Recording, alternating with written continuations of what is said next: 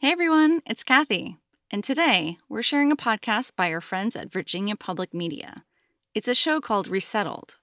Now, resettlement was a major part of the story that we covered in Before Me, but Resettled has six whole episodes showing the experience of building a new home through the stories of present day refugees as they arrive to cities and towns in Virginia. The episode that you're about to hear is about the Lapai family who came to the U.S. from Myanmar. But it's also about the whole network of resettlement workers, volunteers, and just regular neighbors who come together to help the Lapais get started with a new chapter of their lives. This is just the first episode, so if you want to hear the rest, you can go to vpm.org/resettled. And thanks for listening. Let's turn to a different story at the intersection of jobs, business, and politics. There's very, very little that we can do to prevent the problem of refugees permeating our border and coming in. This on the question of settling and integrating refugees into American communities. It's very, very scary. Starting in June, Texas will no longer accept refugees for resettlement. There are still refugees who are here and their presence has created a massive crime problem. Some of the roughest people you've ever seen. People that look like they should be fighting for the UFC. Refugees. This word is thrown around a lot, but who does it actually refer to? They're called criminals, or burdens for taxpayers. But what about people like Hamdullah Nouri, a refugee from Afghanistan? When you arrive in America, you have to, you will become any, anything that you want. I was like, okay, so if I go to America, I, I would become a chef. Or Fatma, a refugee student from Iraq.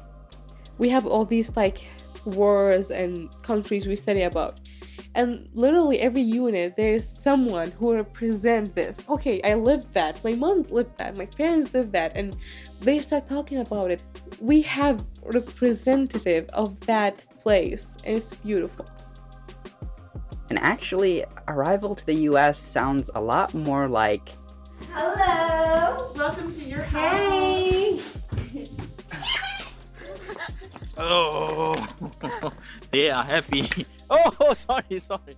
Hi, I'm Ahmed Badr, the host of Resettled, where we explore the process of refugee resettlement in Virginia through the voices of those directly experiencing it. When we hear the word refugee, we might think of violence and tragedies from distant lands. We might think of donations and the stuff of humanitarian agency pamphlets. I've thought a lot about this because my own story and work are tied to displacement. My family was uprooted from Iraq in 2006, and we spent two years in Syria before being resettled to the United States. And over the years, I've witnessed and learned how important it is to share my family story in order to allow other stories to rise to the surface, beyond just highlighting tragedy and pain, beyond painting refugees as passive victims. Those aren't the stories we're going to tell. Instead, Resettled tells stories of resilience. We explore displacement beyond the tragedies that may have caused it. Whether it's grappling with health related issues, enrolling in a new school where you feel like you stand out, starting your career from scratch because degrees don't easily transfer between nations, or figuring out where you fit into American culture. The show will highlight the creative problem solving that's required when you're searching for permanence in a new home. Almost 14,000 refugees have been resettled in Virginia since 2015. In cities like Harrisonburg and Roanoke, where the population is less than 100,000, refugees are a prominent part of the community. Even though they make up such a significant portion of the population, their stories are often hard to find. Our executive producer, Angela Messino, had been trying for years, and it all started back in 2016. Everybody remembers the 2016 election, right? And yeah, where they yep. were. I was actually at a comedy show. It was it was a like part sketch, part improv, uh, all based around like election results and they're filling out a map in real time and then there's a couple of sketches so the mood is light it's fun people are you know drinking beers it's a tuesday night Yeah. and then the like the sort of second half of the show reality started setting in about who was going to be the president When I'm elected president, we will suspend the Syrian refugee program and we will keep radical Islamic terrorists the hell out of our country. and I'm at this show with my friend who works for a local resettlement agency, and he could not stop refreshing his phone. Mm. And like as the show is going on, just refresh, refresh, refresh. And you could tell he was getting tense. After the show, you were allowed to hang around and, and grab another drink and continue watching the results roll in. But he just sort of looked at me and was like, I've got to go home. And I think it was at that moment where I realized, you know, his life was about to change dramatically because his job was resettling refugees. Hanging out with her friend on election night made Angela want to learn more about his work. It occurred to her she had no idea what the resettlement process was like. She didn't even think that she knew any refugees, and she was sure she hadn't heard any stories from a refugee perspective. Many refugee stories are framed around the events that forced them to leave their home countries. Our series picks up at arrival. In this episode, we'll follow one family's story of arrival to a new country and a new home, and the ups and downs of the first 90 days of resettlement in Virginia. In the fall of 2018, Angela spent some time with a small group that was working really hard to prepare for the arrival of one refugee family to Richmond. Members of the resettlement team go through what's called the biodata of a family before they come to the United States. So mom uh, went through 10th grade and didn't complete. This is Stephen Allen. He's the Richmond site director at one of the four resettlement agencies in Virginia, the International Rescue Committee, or IRC for short. He's helping prep for the arrival of the Lapai family, Mr. Zhao Tu, his wife Ah Chu, and their three sons, all under five, arriving from Burma. As Baptists living in a predominantly Buddhist country, the Lapai family experienced religious persecution. They fled Burma and applied for refugee status. All refugees start out as asylum seekers, just like people from Central and South America who present themselves at the US border for their asylum claims to be evaluated. But the refugees we feature in this series are different. While they're also fleeing their home countries because of well founded fears of persecution, they had their claims for asylum evaluated before they landed in the US. So the meetings the resettlement team had prior to the Lapai family's arrival sounded very clinical, but they included important information, like why they applied for refugee status and why they got it, the family's medical history, and their work experience and education levels. And with this catalog, the team could brainstorm how the family might gain their footing once they arrived.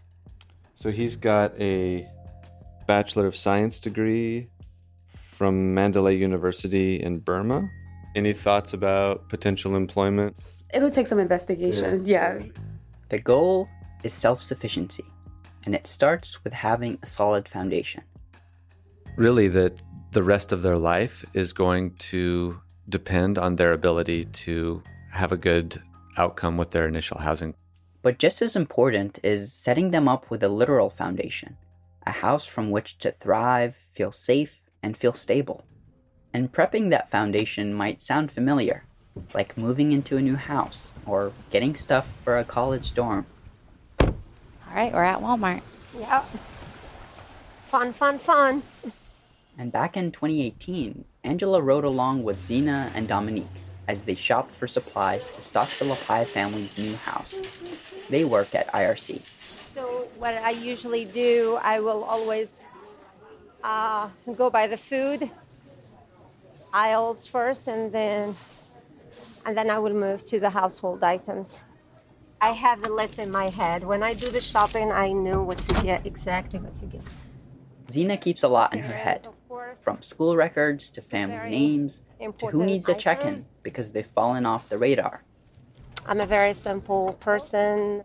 Actually, Zena is quite modest. I speak three languages um, Arabic, French, and English. And I uh, finished my master's degree, and then I did uh, two diplomas in education. We go and get uh, sugar and all that stuff. People like Zena are some of the uh, very first tea is pretty faces that the. Lapai family will see Yes, and yes, get to know. So they will see us within those two weeks of their arrival. They will see us almost every day. We take it in heart and in mind, and we do remember their needs. So every time we meet and we discuss their cases, we uh, we share their stories to make sure that we are ready. Salt and pepper. We don't go too much with uh, different spices because at least we buy salt and pepper, and then they can do the rest later. In heels and her rose patterned hijab, Zena is quickly rattling off the shopping list and throwing various items into the cart. Some trash cans, paper towels, some diapers, trash bags, some shower curtains, oil. These are the last few items after weeks and weeks of preparation. And there's a lot to do to prep for a new family, from finding housing that doesn't require a credit check to picking up donations to offset costs. And there are a lot of costs that come with living in the United States, so any sort of jumpstart helps. Um, they also have to pay back their airplane tickets to the uh, International Organization of Migration, um, which is through the United Nations. So there's lit- literally no free ride. The home the IRC found seems to check all the boxes. We're really trying to find something close to their U.S. tie and to their community. The U.S. tie is the family or acquaintance that a refugee family may already have living in the U.S. Check. We also have to have a house that is within a mile of a full service grocery store. Check. What about public transportation? This home was very close to the main thoroughfare for our bus rapid transit system. Check. I think this family is going to hit the ground and run. My thinking is we're going to have a hard time catching up with them because they're going to be so busy and engaged. It's like setting up for a surprise birthday party, right? There is all of this rush, rush, rush, rush, rush. You're like, get it done, get it done, get it done. They're about to come. You're sitting through the meetings, you're going grocery shopping. There's all this hustle and bustle. It, it's what you want to feel. Like, you want to feel like, oh, this is so exciting. You know, that's what the resettlement agency wants, that's what the family wants. So there's a bit of pressure to it almost as well. But it's very clear from the get go, it's not going to be easy. What do you, I don't know, do you remember when, when you came to the United States? I was just so excited. I was like, America, you know, I've, I've heard about America in the movies, I've heard about America through these very dramatic ways, and now it's time to find out what, you know, that was about and, and what that entailed exactly. You know, I didn't realize necessarily that we are going to have a, like a specific home, a new home that we are going to be introduced to right as we arrived, because I was just, you know, so focused on just kind of moving into this new new country and and uh, hoping that my you know visions of it from the movies matched up. Hi. Hi. I'm Angela. Yeah, I was Abdul Lapai. When the Lapai family finally did move in, it was a crisp, sunny fall day. There was still mud on the ground from days of rain, so the IRC staff, careful not to track mud into the house, laid down cardboard near the entrance. Welcome to your house. Hey. The family, they are exciting to move over their house, new house. Angela is with Brang, the interpreter for the Lapai family. The interpreter plays a key role as families settle in, helping translate both language and culture. They are happy. Oh, sorry, sorry. Bego, bego, bego. That means keep clear. The Lapai family waited for this moment for the past nine years as their asylum claim was being processed. They spent many of those years in a Malaysian refugee camp. ဖျားရှင်လည်းကျေးဇူးတင်တယ်ဖျားသခင်ကိုလည်းကျေးဇူးတင်တယ်အားလုံးပြင်ဆင်ပေးတဲ့ IRC အဖွဲ့အစည်းနဲ့အာပြင်ဆင်ပေးတဲ့အိမ်ရှင်တို့အဆဆရအားလုံးကိုကျေးဇူးအများကြီးတင်ပါတယ်လို့ပြောချင်တယ် He really would like to say thank you very much to IRC. This is his house now, so he feel happy and his stress is gone. So now he can enjoy. That's what he thinks. And your kids can enjoy it? နင်းကလေးတွေပျော်တယ်လို့ထင်လားတဲ့ အာပျော်တယ်သူတို့လွတ်လွတ်လပ်လပ်ပြေးသွားတယ်နောက်နောက်ကွင်းမြေတွေ့တဲ့နဲ့ပျော်ပျော်ရှင် အရာပျော်တယ်နဲ့ငြိမ်တော်ငြိမ်မနေကြလွတ်လွတ်လပ်ပြေးလွှားနေကြတယ်ဆိုတော့ပျော်တယ်သူတို့လည်းရမ်းပျော်တယ် seems like the kids playing all around, you know. Then, and we go to the backyard. Then, the kids really excited. Yeah, I just I remember the the kids just running across the floor with like no care in the world, just standing in front of doorways, like as we're trying to move things into rooms. He was hiding in the closet. Be careful, there are more spaces, closets, okay? Yeah, I mean, were were you that kid that oh facetious nine year old? I think so a little bit to a point. I think me and my sister were trying to figure out, you know, uh, we, we had our room, uh, one room to share, and we're trying to figure out which bed we're going to choose, you know, the one on the right or left side of the room. So that was the biggest thing I was worried about. What'd you claim? Well, I think the right. I believe the right. I wanted to be like as close to the window as possible, and so I won. I won that one. You know, my first victory in America was was uh, getting the the right bed in that room. But I think uh, what you were saying earlier about the parents, I think it's it's a cautious optimism and it's a cautious like relief, right? Because you know that you've lived lived in uncertainty for so long, and and so it's this cautious, cautious kind of relief. And then the kid, they're, they're the kids. We're just like, well, let's just pick our rooms and go from there. As the Lapai kids ran around the new house, the parents learned about their new home. Keep, keep the door locked. Keep the other door, the screen, the screen door also locked, okay? There's also the thermostat. Keep that on low. Trash collection. Bring the can out to the sidewalk once a week. The shower curtain. That's there for a reason and very important to use. There's new information around every corner, but for now, it's theirs. They've arrived. And as long as they pay rent on time, they can settle into a quaint, Cape Cod style home in the suburbs of Richmond. It may seem like you're just, you know, in a in a house and that it's no big deal. You're actually um, doing something that's going to make an impact for years and years and years uh, for you and your children. He's very excited because he start his journey from here, and he can sense right now. He feel that from this movement, he will start from zero to hundred or thousand, whatever. Okay, have a good rest, have a good weekend. The Lapai family was on their way to laying down a solid foundation. There was just one problem. Just after arriving on this cool fall day a few days before Thanksgiving, the heating stopped working in the Lapai family's new home.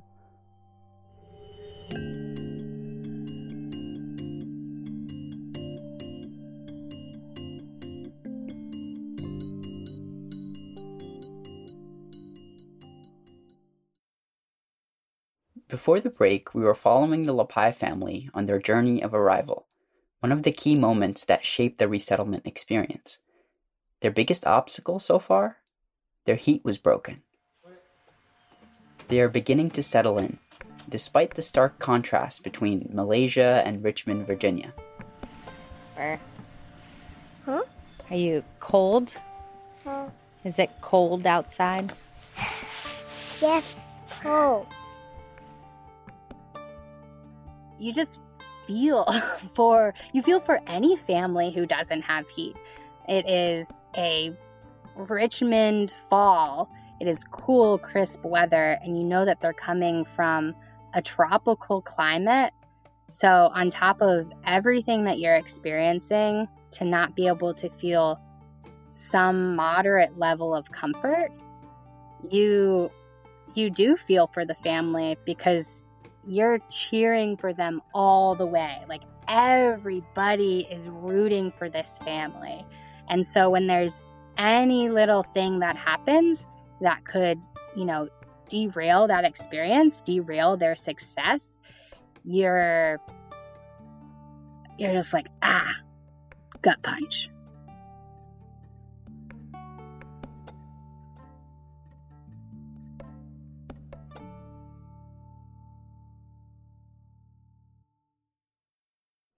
Only a few days later, thankfully, the Lapais' heat had been fixed. Functioning heat was just one obstacle. Their EBT card didn't work right away.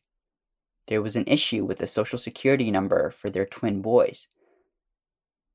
Resettlement agencies across the US understand the many challenges that come with adjustment learning the language, getting around, getting a job, and try to address them by creating a series of cultural orientation sessions. So, my name is Zena uh, whatever I say, uh, try to please uh, interpret that for me. My name is Zena. I am education and caseworker at IRC office. Tu က IRC ရဲ့စကားပြန် oh sorry the cultural orientation ကိုတင်ပေးတဲ့ uh, taking care of the uh, responsibilities here in United States has to fall on both of you. So you have to be involved in everything I teach today. အမေရိကန်နိုင်ငံမှာဒီဟာတွေအကုန်လုံးကို The cultural orientation is something that the IRC has invested a ton of um, staff time, and really we're there to help families until they're able to help themselves. Um, but we're definitely pushing them. Um, honestly, from the moment we pick them up at the airport, we're talking about work. That's because the resettlement agency has only a few months to get refugees acclimated before they have to become self sufficient. Upon arrival, the federal government's reception and placement program grants each refugee $1,250 to start their new life. So that's only going to last um, until it's gone. So if it's if it's gone in uh, a month, it's gone in a month. You know, our goal is to stretch it. So typically now for us, it's lasting around three months in the country, about ninety days. 90 days. Refugees have 90 days to figure out how to get around this new city without a car, coordinate their children's enrollment in schools, relaunch their careers, all without knowing English. Their arrival sets a ticking clock in motion. Okay. So basically, what we're going to do today, Siyasha leads the second day of cultural orientation. like I said, we're going to talk about um, what your short-term goals are going to be. So anything from one to one to three years, and then we'll talk about your long-term goals, anything from three to five years, like what you would like to accomplish for yourself and what you would like to um, kind of see happen for your family. All of this information points to just how much Mrs. Lapai and her husband will need to accomplish so soon. They hang on that word, accomplish. Brang, the interpreter, translates. Accomplish. Mm. No plan for within one years. There, even though you're going to be here at home, there are still some things that you can start working on that'll help you to get get your footing. For one, your English you know you you'll be able to come to class for english that's such another thing that people really like to do in their first six months to a year is to get a driver's license you may also want to consider um, even if it's a part-time job that might ba, this is what I was talking about. Um, the goal of matching grant program, um, because you live so close to a library, um, is getting a library card. I agreed to work with IRC staff to find employment.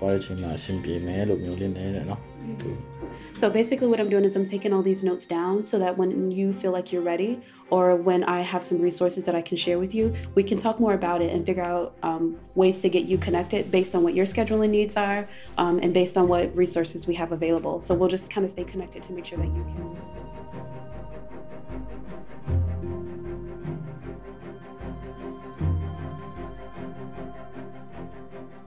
That is a lot of information to take in. To go through a cultural orientation knowing English is tough. To go through it in a foreign language relying on an interpreter and a group of strangers is even tougher. Remember that the IRC is there to support refugees with their arrival. But the window of time to get families like the Lapais up and running is so short, and the amount of information they need is so huge. It's overwhelming for everyone. Does the family understand what's happened so far in their resettlement experience? And do they feel prepared for the coming months and years? And it's pretty safe to say none of us were very prepared for the coming years. Remember that Angela recorded the Lapai story in 2018. Since then, Mr. Lapai got a job, and the family moved to a new house to save money. But then the pandemic hit. He lost his job, his phone is broken, and his wife got ill. So, Angela, where are we now with the Lapai family? Yeah, I mean, the majority of information that I know about this family was the tidbits that I heard from the IRC during, you know, the different times that I got to check in with the caseworkers. And it was, and what I kept hearing was he's having a difficult time, job is not going well. They moved their house from their house because it was too expensive, and it was too expensive. I mean, you knew that from one of the first moments when they were talking about how much rent was and then the realities of how much that you would be getting paid an hour for minimum wage. How is their situation, you know, given the pandemic? Yeah, I mean, there's a lot of variables to resettlement. I think one variable people don't think about is a global pandemic, especially as we're coming to a close with this project, finally. You know, two and a half years of following different families, of collecting stories. And here we are about to come to a close. And I wanted to follow up with the family to make sure, you know, is it okay? One, that I still use your voice, but then also, two, we have some questions. I finally got on the phone with Zhao, and I was so excited to just be able to reconnect again and just to see how he was doing which is very difficult to tell because I did not have a translator. This was all in English.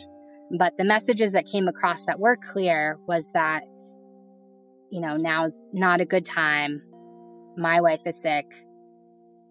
I totally understand not having the emotional capacity to revisit this time in your life where, you know, it's from what I heard from the resettlement agency, it has not been as easy the the future wasn't as bright as they were hoping for it to be. You know resettlement isn't neat. It's not this tidy thing that always works to perfection. There are going to be aspects of it that work there are going to be aspects of it that don't and at the end of the day we can only learn about what works and what doesn't through those experiences right? So focusing in on those stories has the potential of providing some really interesting insights for resettlement as we move forward. Can I ask, uh, like, why why did you join this project? When I called you up and explained to you what we were trying to do, why did you say yes? I think I was drawn to this project because of the kind of the nuanced approach to resettlement as a process, you know, and then linking the process to the stories it kind of creates and the stories it produces. The resettlement story is not often one that is told and it's one thing to just share the stories of refugees and it's another to share the stories and connect them to these processes that are affecting their daily lives and that affect you know their past present and critically their their future. And so I think demystifying the process is is something that I've always tried to do through my own work. And so this was kind of the most concrete way of, of carrying that forward. You know, so it, it's important to create a project that recognizes the process and its pitfalls and its successes, but it's important. It's also even more important to understand the process through the stories that it makes possible. Um, and so I think going through the stories and then building out from there what we can understand about the process is, is something that's really, really special and, and has the potential of, of, of changing and, and shaping what we think of when we hear the word refugee as we kind of continue.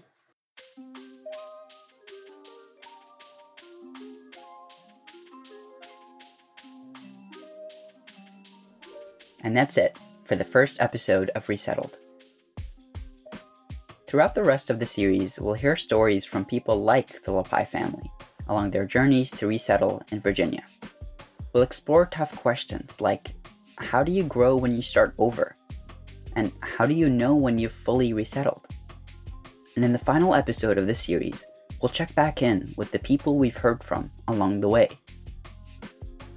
Resettled is a production of VPM. It's produced by Gilda DeCarli and edited by Kelly Jones, with oversight from Angela Messino and Nate Toby. Our production manager is Gavin Wright.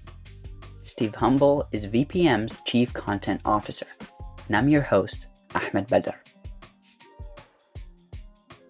Music for this episode is by Sandhill and Blue Dot Sessions. Special thanks to Catherine Komp, Zar Wahidi, Yasmin Jama, and our interns, Safiya Ahmed and Helen Zainuddin, along with the folks at NPR's Story Lab for helping us kickstart the podcast. Thanks to Leslie Bretz, Louise Keaton, and Michael Hayes for web and digital support. Be sure to check out vpm.org slash resettled to see more photos and stories from our community. Members are a fundamental part of VPM, Member support is especially vital right now. Through member support, we're able to provide timely and fact based information, educational resources for our kids, and informative and entertaining content to keep minds active and engaged. Be a part of what makes VPM possible. Visit vpm.org/donate to become a member today.